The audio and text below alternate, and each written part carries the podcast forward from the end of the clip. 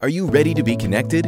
You're listening to the Insured Connection podcast by Pica Group, a ProAssurance company, where we provide expert advice for your practice when you need it most. We connect you with industry leaders to discuss timely topics so you can listen, learn, and get back to caring for your patients. Now, let's connect.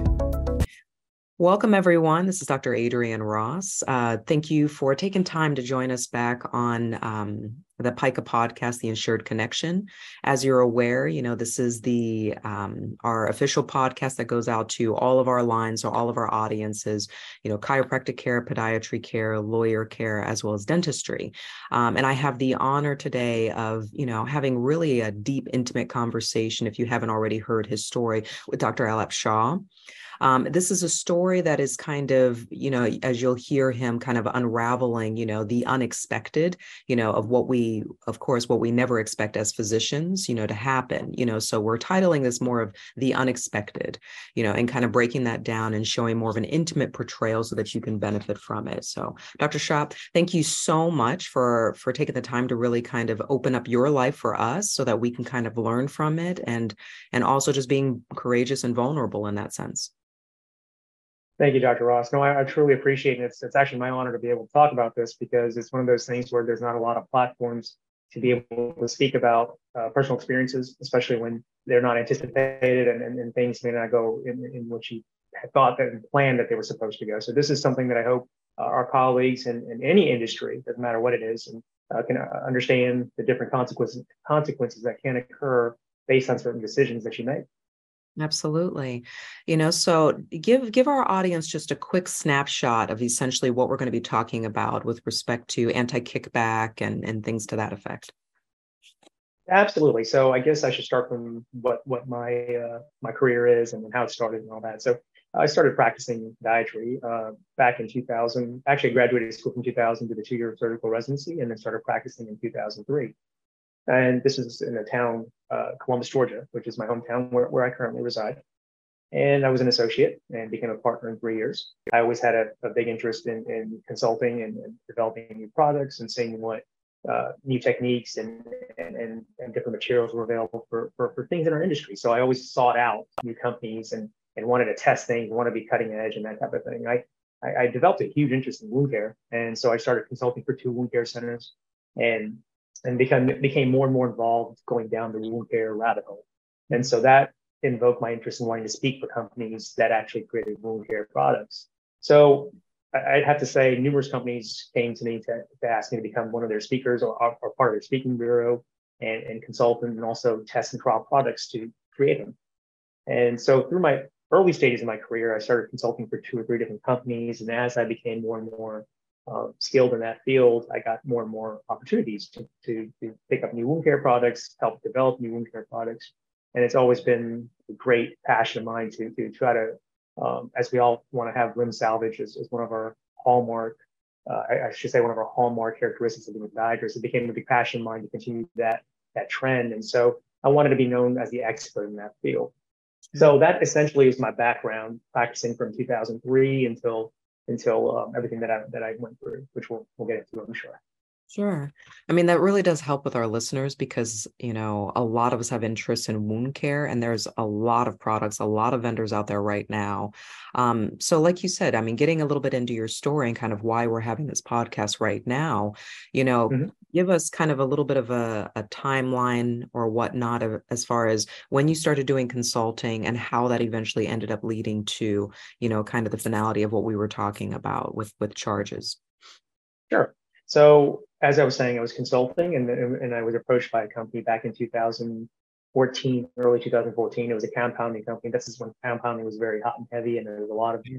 A lot of buzz about the around the compounding industry as far as new medications that could be used and and, and coverage, insurance coverage uh, was there and available. So a lot of our patients were benefiting from compounding medications, and, and podiatrists were being approached constantly for for topical pain management, for wound care, for dermatological issues, uh, scar, that type of thing. So uh, I had been using compounding for two years prior to that, back in 2012. And then in 14, a company approached me. It was a, a podiatrist and a business owner, and they knew I had spoken at one of the conferences, and they came to me at a dinner and said, "Hey, we we see that you're a speaker. We know your your background. We were wondering if you could come help us market our drug and maybe help create some trademark podiatric um, topicals that, that we can start marketing and, and, and make it be known that it's our medication.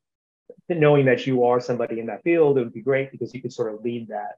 And of course, I was I was open to any suggestions and and also any opportunities at the time. And uh, at that at that specific conference, I was speaking on behalf of a uh, amniotic tissue company, and so I was trying to again trying to find new things for, for, the diabetic wound market, and and so I said, sure, let's let's do it. And I didn't hear from them for a couple of weeks, and then two weeks later, they came and visited my office, and we spoke for a while. And like I said, one of them was a podiatrist, the other one was a business owner, and so they had a lot of validity and uh, credibility to them. And so I, I kind of uh, really bought into their story about trying to uh, develop these products, being on the cutting edge, if you want to call it, for compounding which I know that sounds silly now, but it is at that time, it seemed like it was a new field and, and nobody really knew how to use a lot of these compounds.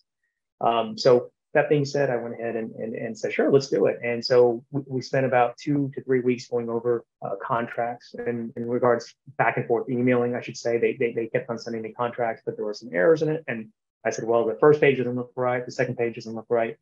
Mind you, these were 20, 25 page contracts, right?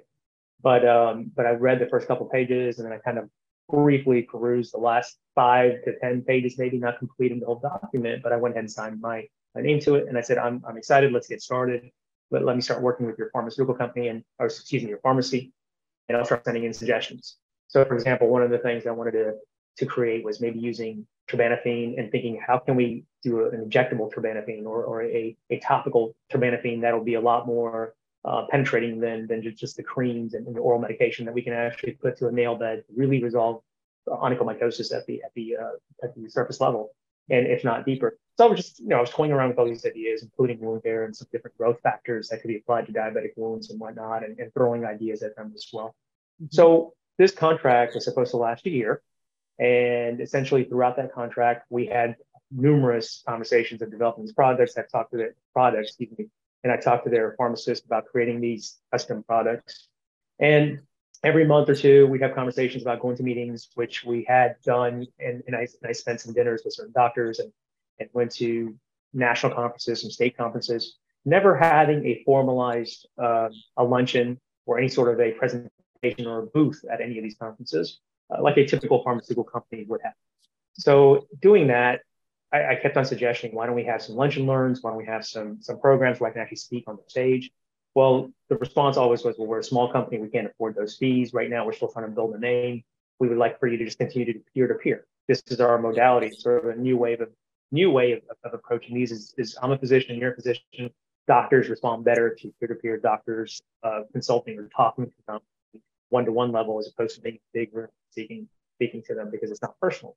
I mean, I took part to some of that because that is true, but I, I, went I went ahead and, and, and being a consultant for other companies, I went ahead and said, okay, let's let's move, let's keep going, let's keep doing what we're doing. And it really didn't pay a whole lot of attention. Um, fast forward six months into this thing, uh, there was a lack of communication. It sort of broke down, but there was always constant communication on their side, saying, well, we noticed that you haven't written for a few of these medications. Is there something wrong with the medication? Is there any issue with customer service? And of course, I respond back, no, everything's fine. You know, I, I was writing for five different compounding companies and they just were in the rotation. And, and of course, if they saw a drop in numbers, they were concerned. And so these discussions been back and forth. Um, I still kept on trying to pursue intellectual property and giving them different suggestions in regards to um, different formulations and whatnot. And some of that was taken uh, and, and given to the pharmacist, some of it wasn't. But it wasn't anything that was on my radar constantly because it was just something that I was doing. It wasn't like I was following up with these people on a daily basis. So we just kind of kept going with that that that sort of um, uh, program, if you call it. Um, so essentially, what ended up happening was after about ten months, they called. They said, "Well, we we are basically uh, canceling the contract because we've had a falling out with the pharmacy." Now, this whole time, the contract agreement was that they were going to pay me a stipend. They were paying me five thousand dollars a month to keep doing what I was doing not per um, any sort of conference or any sort of it was sort of included in, into part of that. Like if I was traveling, they, they counted for that. If I was uh, at a dinner, they counted for that. But the stipend was five thousand. So that lasted for ten months, and essentially um, they had a falling out with the pharmacy, and they finally said, "Well, we're going to cancel the contract. We don't have a new supplier, so we'll get back to you when we find somebody." so that was the end of that, and I didn't really think much of. It. And, and I said, "Well, small company, they, they couldn't get their act together, and so it all fell apart. Mm-hmm. So nothing really happened for a few months after that. And and uh, fast forward about six months later, I get a knock on the door from the uh, investigators, the FBI. And what they're doing is they're actually investigating something. And they started asking me questions regards to any connections I had with them, any employment I had with them, any contracts I had with them, any contacts that I had with them, which I forwarded all that information during that first meeting that we discussed, um, the complete details behind the business and my involvement with them. Well, that that first hour of their questioning was very friendly. There was a lot of back and forth. There was banter and joking. Then that last second hour, it started turning a little ugly. And what I mean by that is they started to become very accusatory. They started uh, finger pointing more. They started saying things like, well, we know you're part of this big scheme. You were getting paid for writing prescriptions. Uh, we know that this is a kickback scheme and you're one of 22 other physicians who are involved in this big circle. Well, I had no knowledge of this and I didn't know that there were doctors getting paid for every prescription that was being adjudicated. So essentially every script that, that TRICARE was approving, these doctors are getting paid a percentage for it. Mm. And apparently there's about a string of 22 positions involved, maybe a little less, but somewhere in that vicinity. Um, what was happening was this company was going after people in heavy TRICARE area, heavy, heavy areas of government insurance, which I live in a town that's next to an army base. And so we had a lot of active and retired military that everybody had TRICARE or had some form of TRICARE. So you can imagine the coverage was very good.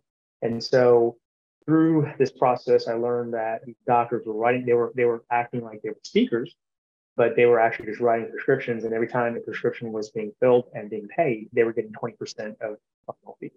So of course I had no agreement. Mine was all just a flat fee based on what I was discussing with them in regards to uh, intellectual property, any sort of communication and marketing. So uh, essentially this, this, this investigation went on for about two years. They found almost 20 physicians who were involved and a lot of them pled guilty. A lot of them uh, had a smaller amount of money that they owed, so they paid it back in a civil fine. Well, once all that was completed and the sentencing was performed, and of course, this is un- unbeknownst to me because this happened after the initial investigation. So, just to give you a time frame, I was involved with this company from 2014 summer till spring of 2015. I got investigated in January of 2016 and then heard nothing from them. All right. So we can get into some of the particulars of the challenge had when that happened, but I just want to finish the, the, the story and saying that uh, they came back to me because I was sort of the last man on the uh, totem pole. I mean, they had closed the case with all the other physicians. And then they said, well, we got we got a Shah who's left over. We need to go ahead and find out his involvement because even though he's not as involved as we may think compared to the other physicians, we definitely want to see if there's anything that we can get him on. And again, this is talking for them, but um, so that's and, and so then and fast forward two and a half years after that after that initial investigation, that's when the indictment got hand, handed or handed handed down. And I mean, we can talk more in detail from there. Like what you're hearing? Go ahead and subscribe so you never miss an episode again. Now, let's continue to connect on today's topic. Yeah, that's helpful. I think the the part that stands out to me in the story was that, you know, initially it started off. I mean, that's almost two years of a gap. Is that what I heard you say? Yeah, that's correct. So January of 2016 is the investigation, and then June of 2018 is when the next gap. And you originally you started out with, I mean, you weren't consulting for just one company, you were consulting for multiple companies, and you were genuinely giving intellectual feedback on the product and kind of research. And that was more your perspective. That was my perspective, giving them suggestions on how to create their prescription pads, how they should include certain custom formulations in regards to different um, aspects of podiatry, whether it was wound care, whether it was pathology, whether it was pain, and neuropathy, or arthritis. Um, things that I've tried with my patients, and uh, essentially they were taking that information and using it. However, it wasn't being. I mean, to me, it was more of a of a false premise, but it was it was being advertised more like, okay, this is what we're paying you for because we're going to be using you as that because you're our, our, our quote unquote sort of um, head investigator or excuse me, researcher for this, physician for this, in case a, another doctor has a question, we want you to be the person to call so that we have a peer-to-peer consultation. Mm. Um, so my understanding was yes, I was I was doing this and I was getting paid a flat fee for it, and uh, like I said, that continued for ten months. And so the total overall money made from that was approximately fifty-five thousand dollars before taxes. After taxes, it was like thirty-eight thousand. and and uh, and again, we can get into what the total amounts were when we get further in discussion of what happened in the in the trial. Yeah, I mean, you let a great segue into it, um, but before I jump into that, it's I, I I'm I'm shocked by how how common these kind of stories happen. You know, I mean, where we have vendors or companies that approach us as physicians on a very regular basis, as you know, you know, and so that uh, I think, if anything, that makes my ears, maybe the listeners' ears, really kind of perk up. So, you know, taking it from there and kind of going into like what you were were saying, what was the overall charges that they brought against you, and the amount, and, and get a little bit into detail on that for me. Sure. And, and I think I also should mention to the audience that one of the challenges after the investigation happened was that I did I did get presented a target letter. Now, a target letter basically says we're not charging you with anything. However, you're on our radar, hence the word target. You are somebody who is a person of interest. Okay. And and we will get back to you if we find anything. If we don't find anything, then we'll, you know, it is what it is. So in after that target letter was um, given to me, I had a, I had trouble trying to find an attorney to represent me because I didn't know who I needed to approach. Um, so I, so I so I eventually ended up with an attorney out of uh, Atlanta, which is about almost an hour and a half from my hometown, and he's had some experience in in uh, pharmaceutical criminal work and that type of thing. So um, he represented me, and after the target letter was presented, and he had some communication with the prosecution, he said, "Well, they're not charging you with anything, so really at this point, let's just live life as, as normal, which is very hard to do after you've been presented with a target letter and, and you're now being scrutinized. And of course, um, your, your, your, partners in your office know, and, and, and, in the sense that they were aware that there's something going on investigation wise and that type of thing. And you have it always in the back of your head. It's like, it's like, uh, as I was telling you in other conversations, having a black cloud over your head constantly, right? You're always worrying about, is this, is this going to lead into them banging down my door at 3 a.m. And because we've, we've all seen movies of how that can happen and, and, and that type of thing. So um, he said, well, look, you need to live life normal. I mean, there's nothing you can do at this point. It doesn't sound like um, they're really going to do anything. And so I, I, did eventually, after three or four months, go back to normal life, right? not having that mental block anymore. Um, so the challenges of find, finding an attorney were there. And I think our, our listeners should be aware that these are one of those particular situations where it's always good to know, you know, you don't think you'll ever find yourself in that predicament. It's good to know attorneys who you think could represent you if this were ever to happen to you. If you're if you're involved in that situation of, of dealing with a lot of pharmaceutical companies, business consulting, healthcare consulting, it's always a good idea to, to, to, do that, to think about that. And we can we can discuss that when it comes to some of some of the mistakes and ways to correct what I went through. Um, but going back to your question, yeah, so the some of the charges after we got the indictment in 2018, um, how that happened was I was at a, at a, of course, ironically, I was at a drug rep dinner, and I get a phone call from my attorney. And he said pretty much I was I was eating dinner and I saw my attorney on my caller ID, and of course I instantly knew this was not good. And so I stepped away and answered it. And he said, um, "You need you need to be aware that you're going you're going to be indicted." on four charges. So the first charge was conspiracy to defraud the United States, which has to do with the TRICARE aspect of it because they're they're considering it as a conspiracy in order to create this big um, sort of facade of being a speaker, however you're getting paid for what you're doing. And then the other three charges are going to be your healthcare kickbacks, and that's based on the amount of money that we received. And so basically, I had three healthcare kickback charges. The reason why is because they base it on they're different buckets depending on the amount they think they're holding you accountable for, is how, however many charges you're going to get. So my initial charge was that I had earned uh, or I had um, abused TRICARE of over $1.2 million, or I defrauded TRICARE of over $1.2 million. And that's based on the prescriptions that I wrote and then what TRICARE had paid out to it, you know, knowing that this was a, a nefarious activity. So that being said, it fell in the bucket of three independent charges of healthcare kickbacks. Now, if it would have been $5 million, there would have been more charges. So it all just depends on how many, how many financially, monetarily, how much was actually being accounted for during the case. Anyway, so that's what the four charges were, your original question. So, so $1.2 million. Um, with your story, it's it is interesting, and I want you to kind of get into it you know those are based on the prescriptions that you wrote can you please share you know with our audience you know did you write that many prescriptions totaling 1.2 million so i think well first of all i didn't recall how many i wrote because that's something we don't really think about right we, we just we write the scripts and it goes off and, and then it goes from there Now, of course, I had written for four or five different compounding companies, so it's hard for me at the time to remember however many I had written for them. But fast forward to when this indictment came down, I was told to report to federal court in a week. I had to scramble to find a defense attorney because I knew that this might be something I had to go to trial for. So once we got to Miami and we had the arraignment and I pled not guilty, I went through the whole rigmarole of, of being in cuffs and, and, and really um, doing the whole chain shackling and the walk and all that from from where they keep you in the holding area to the actual courthouse. Mm-hmm. You, you give your plea, they, they, they explain the charges, and then they and then you're pretty much you're going to be able to go home or you're not, based on whether you're going to make bail or not, which which I did because I wasn't a flight risk or thing. So the trial was then set for about two or three months after. So to answer your question, once um, we start, we, we got the trial, uh, we were ready to do jury selection, you know, and, and the jury uh, selection process involves exchanging information, making sure that we got all the evidence we need, they got all the evidence that they need, that there was open communication lines between us and the prosecution. And, and then the prosecution stands up right before they do the jury selection and says, well, we have to let you know that we, we may have some evidence we need to present to the defense in the discovery phase.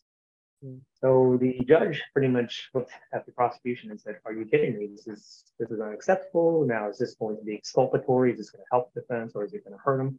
And of course, the prosecution is like, "We don't think it's going to do anything. However, we feel like we have to disclose it in case it comes out later on."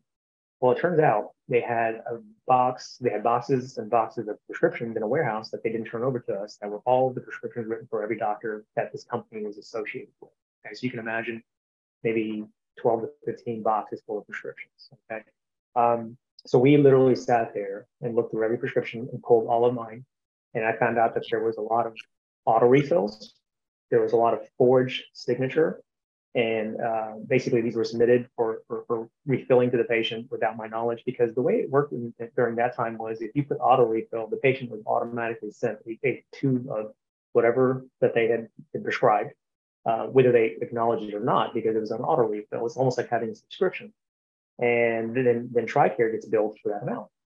So it turns out that they told me that I was responsible for about $1.2 million of, of uh, reimbursement from TRICARE or adjudication from TRICARE. Uh, I only had written about 212 prescriptions. So that financially was under $200,000. So as opposed to the 1.2 million. And so that changed the strategy a little bit on my defense because we found out that all these scripts and stuff were being filled without my knowledge. So it was more of a, okay, well, it wasn't 1.2. It's in fact, it was only 200 less, 200,000 or less. However, that still doesn't mean, that's still a lot of money. And, and so we tried to reapproach the prosecution and said, what do you want to do about this? And they pretty much said, well, let's go to the judge. Judge said, well, we're still going to go to trial because enough work has been done on we, where we think that we want to move forward and, and decide where this case goes and leave it in the hands of the jury. So the trial got rescheduled to January of 2019. So indictment in, in uh, 2018 in June, um, initial trial in October of 2018. Then it got pushed to January of 2000. And that's when we actually did the trial. Want to receive a monthly newsletter with topics from the Insured Connection? Head over to picagroup.com forward slash insured connection and join our email list to have it delivered right to your inbox. So obviously, I know that you have a lot of thoughts as far as um, you know, kind of what could have been done different. And eh, I mean, you you mentioned even you know, particularly on this platform, kind of the legal aspect of it, you know, and finding the right attorney. So could you give us kind of you know, kind of your summary points as far as what were the pearls and kind of the lessons that you learned? Yeah, absolutely. So, I mean, I think the, the key to understanding when somebody was being put in this position is one, like I said, they need to have a team of quote unquote advisors or at least somebody that they know they can go to in case they get they get into a situation or circumstance. If you are going to be involved in business contracts with healthcare companies, pharmaceutical companies, surgical companies, you need to have your contract reviewed. And you know, it may cost you some money and you may think, gosh, I'm going to spend a couple grand, but at the end of the day, if it's not reviewed by somebody and there's some issues in there, which is what happened to me. Um, I'll give you an example. I didn't review my contract. Well, on page 23, it said I needed to visit my pharmaceutical site and perform sterile testing on some of the products. I needed to educate the pharmaceutical staff on any of the chemicals that mm-hmm. are being utilized in the medications that was marketing. Well, I didn't read that, and if I if I did, I probably don't remember reading that. Mm-hmm. And that's what the prosecution was hanging me on when we went to trial. And they said, well, look, you signed a contract. You were making money because you were so happy you were making money, but you yet didn't even fulfill all the duties that were required by you. Now, if I'd have ran that through an attorney, I probably would have, the attorney would have said, look, you do realize you've got to do this and this and this to, to be able to make your um, $5,000. And if you don't, then you're in violation of the contract. Again, I wish I would have had it reviewed by an attorney. Uh, so, so tip one is have somebody on your side too, is make sure it's being reviewed. That's important. And, and, and for me, I just didn't have an outsource where I could go to find a proper attorney when this all happened to me. So that's why I advise anybody who's going to be in this type of business that they need to have somebody that can help them, help them, uh, or I should say, have their back in case something like this were ever to happen again.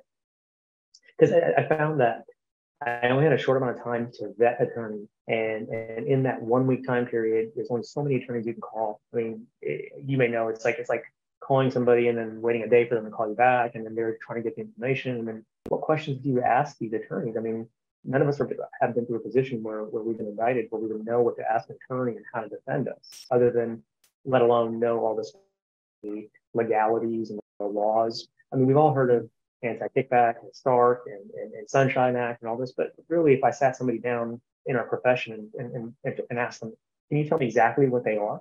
They would not be able to say. I, I mean, maybe very few of them would, but for the most part, I can guarantee you most of us would not. Mm-hmm. So again, it's important to understand all the um, details of those of those statutes and laws when you're dealing with these companies, and then just making sure that you have somebody that can help you guide you through that. Mm-hmm.